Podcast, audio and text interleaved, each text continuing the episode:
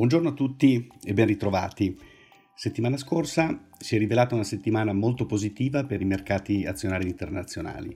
Le motivazioni sono dapprima il fatto che in alcuni paesi occidentali, in modo particolare l'Italia, che è stato il primo paese ad essere colpito dalla pandemia in Occidente, la curva epidemiologica sembra avere un ottimo sviluppo, con un contenimento dei contagi importanti, una riduzione dei malati in terapia intensiva ed anche una riduzione progressiva dei decessi.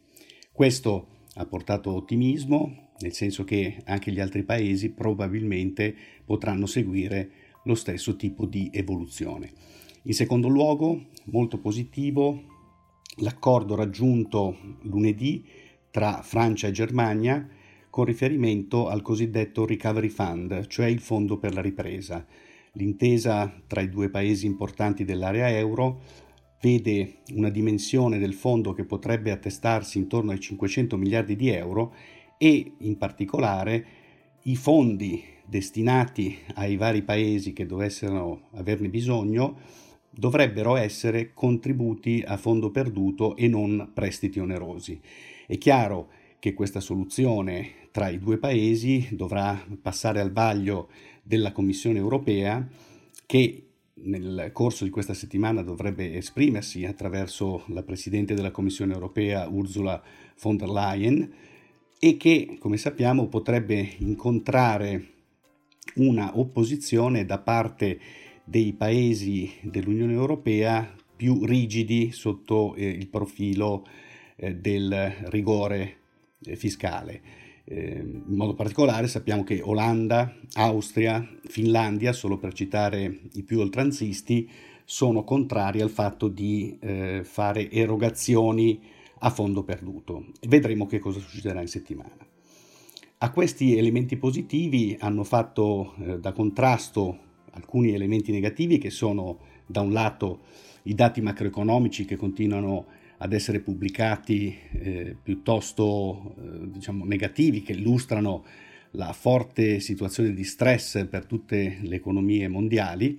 In modo particolare questa settimana sono stati pubblicati gli indici dei direttori degli acquisti, gli indici PMI un po' in tutto il mondo, con dei valori molto molto bassi che segnalano una recessione incipiente ma che al margine sono stati comunque leggermente meglio delle aspettative ridotte degli analisti. In secondo luogo, elemento negativo che ha disturbato soprattutto sul finire della settimana è stata la ripresa delle tensioni tra Cina ed Hong Kong, dato che la Cina vorrebbe imporre delle leggi di sicurezza nazionale nella regione amministrativa speciale di Hong Kong, cosa che ha subito eh, fatto eh, diciamo, risvegliare le proteste nel, nell'isola Stato di Hong Kong e allo stesso tempo le proteste degli Stati Uniti contro la Cina che eh, si sono detti assolutamente contrari alla imposizione di questo tipo di leggi nello Stato di Hong Kong. Ebbene, nonostante questi elementi negativi, lo spirito positivo ha prevalso nella settimana ed i mercati azionari internazionali sono riusciti a chiudere in territorio decisamente positivo. In modo particolare il mercato statunitense ha visto un rialzo dell'SP 500 del 3,2%, con l'indice delle piccole e medie capitalizzazioni, il Russell 2000, in ascesa di ben il 7,8%. Molto bene anche i mercati dell'Eurozona con un rialzo dell'indice Eurostock 50 del più 4,84%, con da segnalare una rotazione settoriale importante verso i settori che sono stati più colpiti durante la crisi della pandemia, in modo particolare settori ciclici e cosiddetti value. Bene anche il Giappone in settimana con un rialzo del più 1 0,75%, mentre i mercati emergenti a causa delle tensioni tra Cina e Hong Kong hanno avuto sì un segno positivo ma molto più contenuto con l'indice MSCI Emerging in eh, progresso del più 0,44%.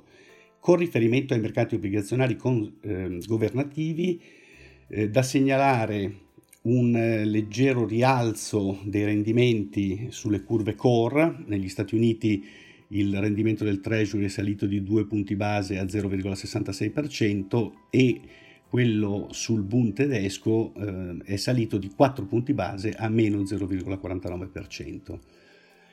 Come accennato, l'intesa franco-tedesca ha riacceso l'ottimismo sul debito periferico dell'area euro, come dimostra la forte contrazione del nostro spread italiano nei confronti della Germania di ben 27 punti base in settimana a 212 punti base. Molto confortante inoltre anche l'emissione del nuovo BTP Italia che ha incontrato una forte domanda sia da parte degli investitori individuali sia da parte degli investitori istituzionali. Con riferimento alle materie prime è proseguito il recupero del petrolio con il Brent, la qualità europea, in rialzo del più 8% a 35,1 dollari al barile ed il WTI statunitense in rialzo del 12% a 33,25 dollari al barile. L'oro ha invece ripiegato lievemente sull'arco della settimana di circa il meno 0,55% a 1734 dollari l'oncia.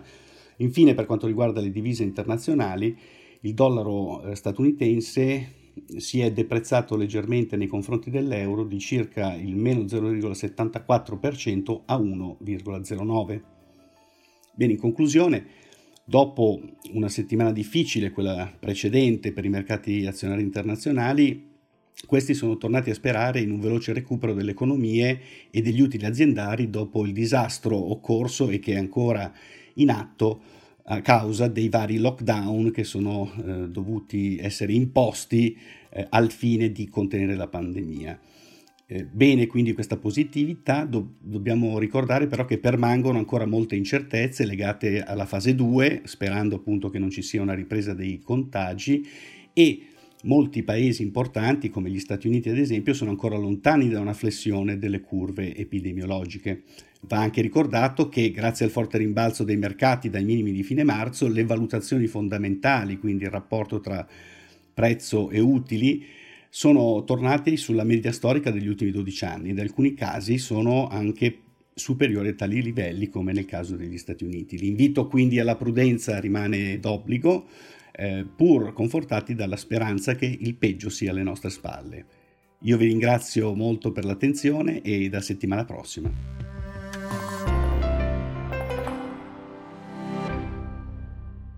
Presente registrazione audio ha finalità meramente informative. Le informazioni in essa contenute non rappresentano un'offerta di acquisto o vendita di prodotti finanziari, una raccomandazione di investimento e non sono da intendere come ricerca in materia di investimenti o analisi finanziaria. Le opinioni espresse riflettono il giudizio di Amundi al momento della loro diffusione e sono suscettibili di variazioni in qualunque momento, senza che da ciò derivi un obbligo di comunicazione in capo ad Amundi. Non si garantisce l'idoneità a qualsiasi scopo di investimento delle informazioni fornite, le quali non devono essere utilizzate come unica base per assumere decisioni di investimento. Eventuali dati riferiti a performance passate non sono un indicatore attendibile di performance attuali o future.